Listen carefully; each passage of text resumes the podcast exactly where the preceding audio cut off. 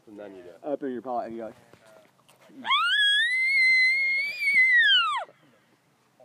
But that brings a lower note to it. Yeah.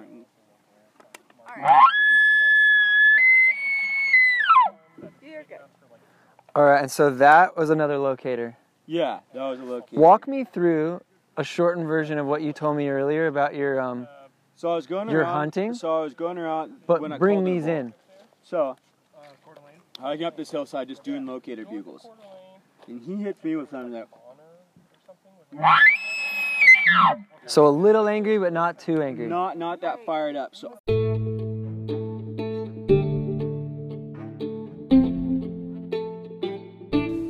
Hello to my loyal followers out there.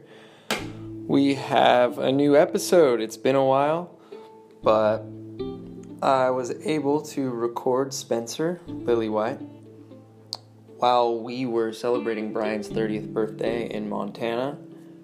And and the way he was using the hill in front of us to to draw analogies and and bring to life his hunting trip when he was going after this bull elk with his bow and arrow really reminded me of this podcast project. So, with minimal editing, we're able to bring you an entertaining episode that hopefully will make me 35 cents in ad revenue.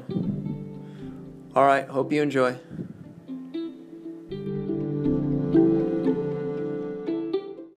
And I'm trying to. So I'm trying to like. And give us a little more setting.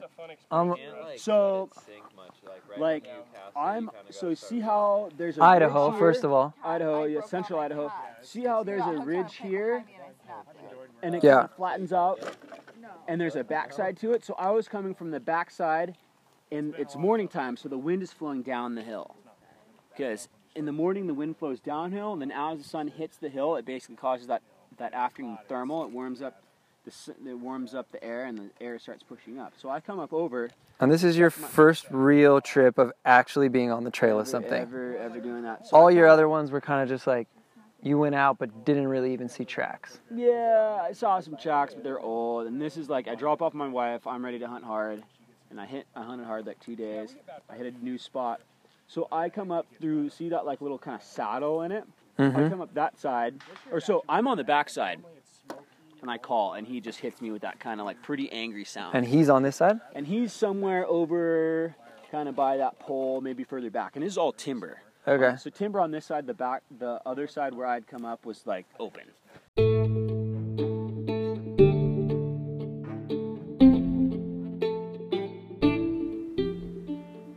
All right, a little more context here. So, we're sitting by the side of the river and we're staring off at the mountain across the river. And if you can get back to the thumbnail for this episode, uh, you can follow along with some of the stuff Spencer's describing. We're still looking for a better way to set this up so you have a nice big image of this while you're listening. And if you have any ideas for how I could do that, please let me know.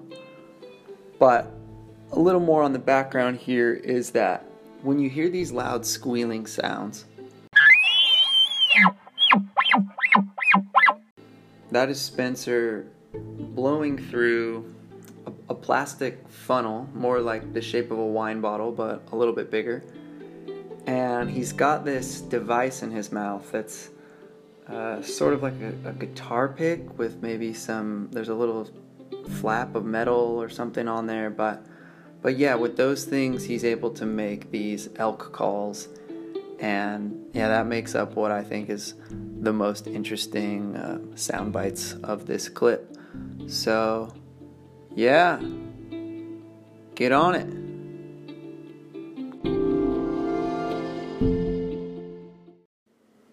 also quick word from our sponsor from yours truly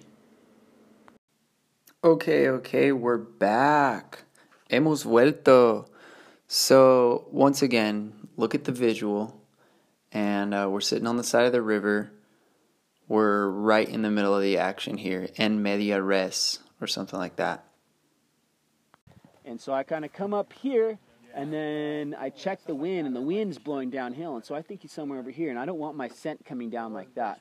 So I backtrack out around like this, so that way I can get lower. If he's at that light pole, I want to be at about this light pole, you know, on that contour. Yeah. That way, if the scent's flowing down, it won't flow across to him. It'll just Right on. flow down.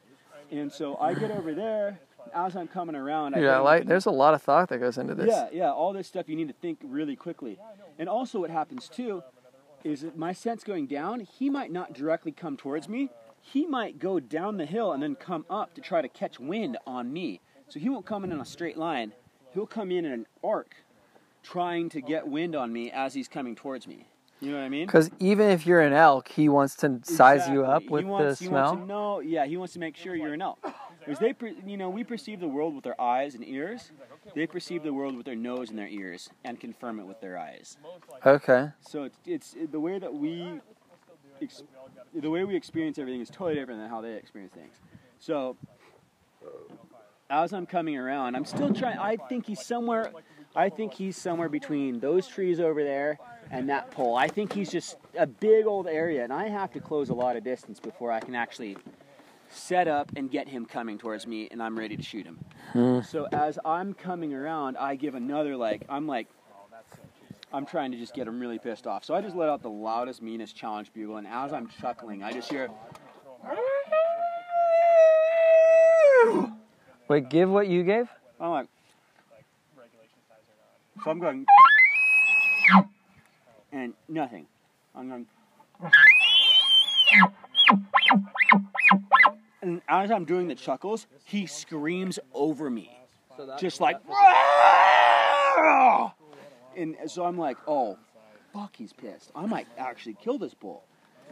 So I work, I quickly work my way across. Because he's so angry, and the angrier he he is, the the closer more to you he'll the get. More, because I know it's early season, he doesn't have cows. The here. more blinded by rage. Exactly. Polite, like they won't interrupt one another except if they're angry. it's like you know how like it's it's I don't know. Corey Jacobsen just says it's basically like interrupting, and uh, it's like interrupting somebody. It's super rude, especially if it's like, hey, hey, hey, you know, fuck you. Like it's kind, it's like it's very much like what they're Yeah. as the as that kind of tension builds. So he's so he cuts me off over there. I come around, so now I'm in thick timber. So basically, what we're looking at here would all be like really tall trees. So I'm like now working my way through trees. I can't see where he is, but I still think he's further over there. So, but I just start here like stuff breaking. Like we're talking limbs that size just snapping like a twig. Um, oh yeah, it's just like just crunching. And uh, so I grab something like that size and I go up to like a, a tree about that diameter. There's two of them. I just start breaking off every branch I can reach, just smashing shit. Because they like, when they're like ripping their antlers, they're like, they weigh about 700 pounds and have like just insanely strong necks. They just rip stuff. Yeah, this is archery only. Um, and because when they're this angry, you can really get them to do stuff. And that's a tag limitation? Yeah, it's you sign up for an archery only tag, Okay. and uh, It's cheaper? I so uh, when I'm hiking, I have I have my bugle tube in one hand where I'm calling, and I got my bow in my other. But I had to set my bugle tube and my bow down to rake, you know, to break off all these branches to act like an elk, like trying to thrash this tree. Because when I hear all that breaking, I think he's, I think he's somewhere up, kind of by that like you know where it's there's that like little divot right there. Um, I think he's somewhere back there, stopping and raking to kind of size me up. He's angry, but like I think he's raking a tree. So I like I'm like okay, I'm gonna, I'm gonna rake this even harder. I'm just gonna break shit, hit it like it's a freaking baseball. And as I'm doing that, uh, I just start seeing antlers come over, and there you even see how there's like this little kind of. It's like there's that dish right here, and this side it almost ca- makes kind of like a little like a little rise. That's how exactly how it was with me. So I'm over here, and there's this kind of like little dip in it. So all I see, the first thing I see is the tip of his antlers. And then he, he doesn't see me, so I see these antlers, and I throw down my stick, and I try to grab my bow and pull out an arrow and put it, nock the arrow. And as I'm picking up my bow, I just see him come up around. He's like, he's like the size of the bulls we saw yesterday. Like he's big. Like not, he's not like Get a can, like dog. You'd see in the wall of Cabela. He's like a, he's not like a little bull, and he just like looks at me. He's from like here to that stump. Um, not even kidding. I ranged him. It was 25 yards. Really? Yeah. Well, I ranged the tree that he stood by. He saw me, and then as I'm reaching over, because he now he can like hear me and see me, and they have pretty good sight. And he's like, "No, not today, bro." And just turns and runs down this entire hillside through giant ass thick timber, over logs, and he just disappears. Mm. And um, Fire no. So what? Ideally, what you do when you're when you're archery elk hunting, when they're when they're in a situation like this, if you have, so you have two people, like one person's calling, making all the sounds. So the elk is coming in looking to find the source of the sounds. Right. So you set the you set the guy who's shooting up another 25 yards, and that then that elk will come into the sound of the source of the noise. And he'll walk right by the shooter, and then you can basically get a really good shot as he's coming in like this, looking for the guy calling. You shoot him yards broadside. out? How many yards out? is like prime? Probably like 30. 30 yards. Yeah, between 10 and 30. So you were there. It was just like if you had another 10 seconds. Oh yeah, if I had another 10 seconds, I would have smoked. Or if I had a buddy who was standing right here. How good are you, like with your bow? Oh, I was good enough to smoke him for sure. Yeah. It wasn't like it wasn't like. So you're. You're like- shooting patterns like this big. Yeah, I could shoot that at about 50. Okay. Um, Kind of in the, in the so that would have been tough because he he was he came.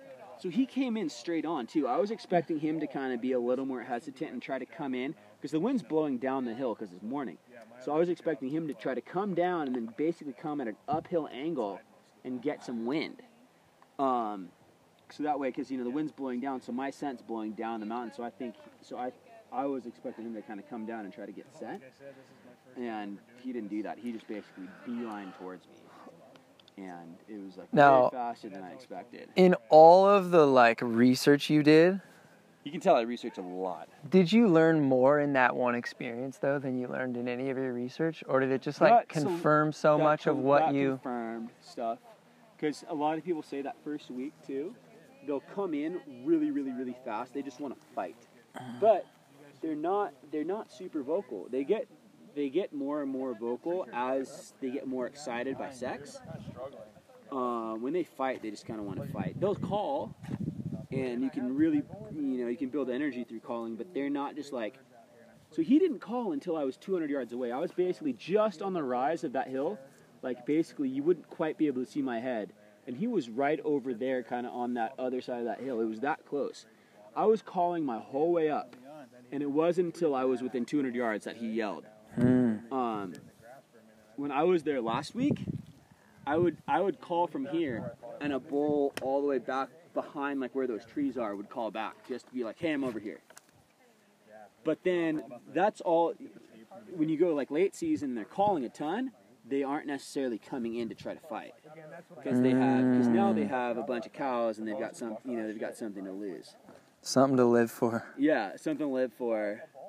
Okay, So it's just the whole thing, man. It's, not only you're hunting a really, really, really cool an, uh, animal, you're getting to take part in something that's just so thought provoking and exciting, and hearing them make that. Yeah. So I was thinking about this, and I was like, how much of a success did you consider that encounter?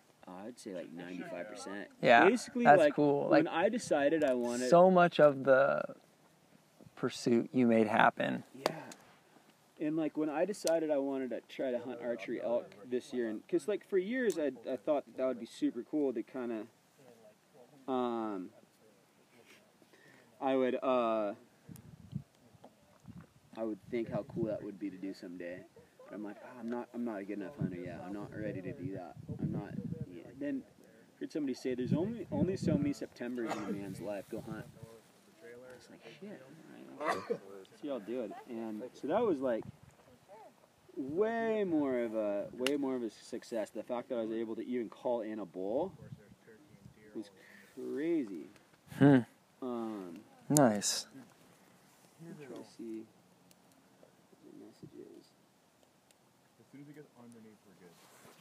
So this was, you can hear, this was last week. So I make two cow calls and you can hear the bull scream and I try to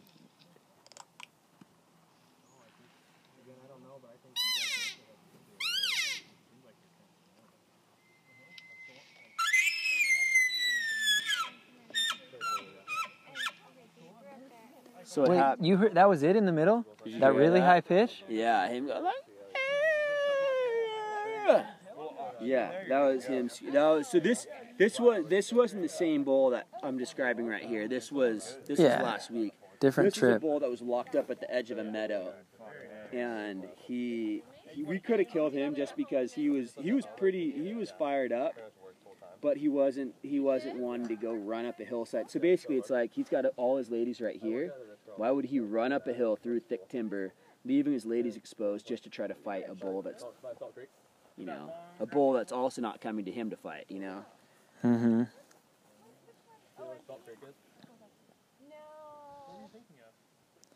That's wild. So how many times have you gone, and how how much longer is the season? Oh, season ended Oh, it's done. on Monday. We were there. We went on Saturday. Was the last day we were there.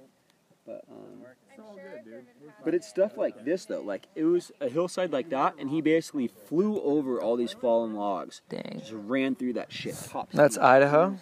Yeah, it was. It was totally. That was insane. Um, So Central Idaho. Spencer, yo, I am 631. six three one. The phone number. Oh, sick. How did I know? I, I thought I had your number. I thought I had yours. So this is what the mountains look like back there. It's the other side of the valley, and it's just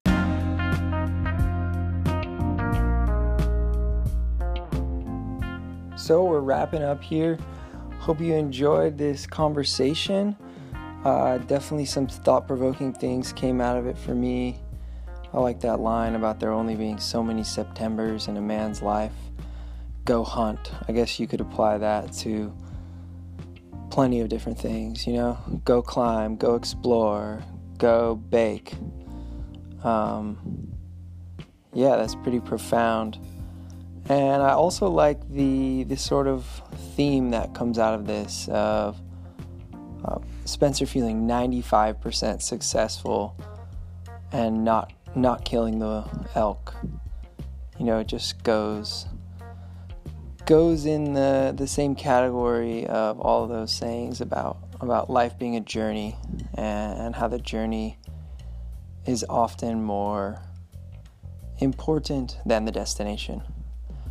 So take those ideas, chew on them like a like a cow cow elk grazing in a meadow, and I hope that that the bull elks watching out for you guys are are uh, yeah wise, protective, not overly enraged, and willing to fall into some human's trap.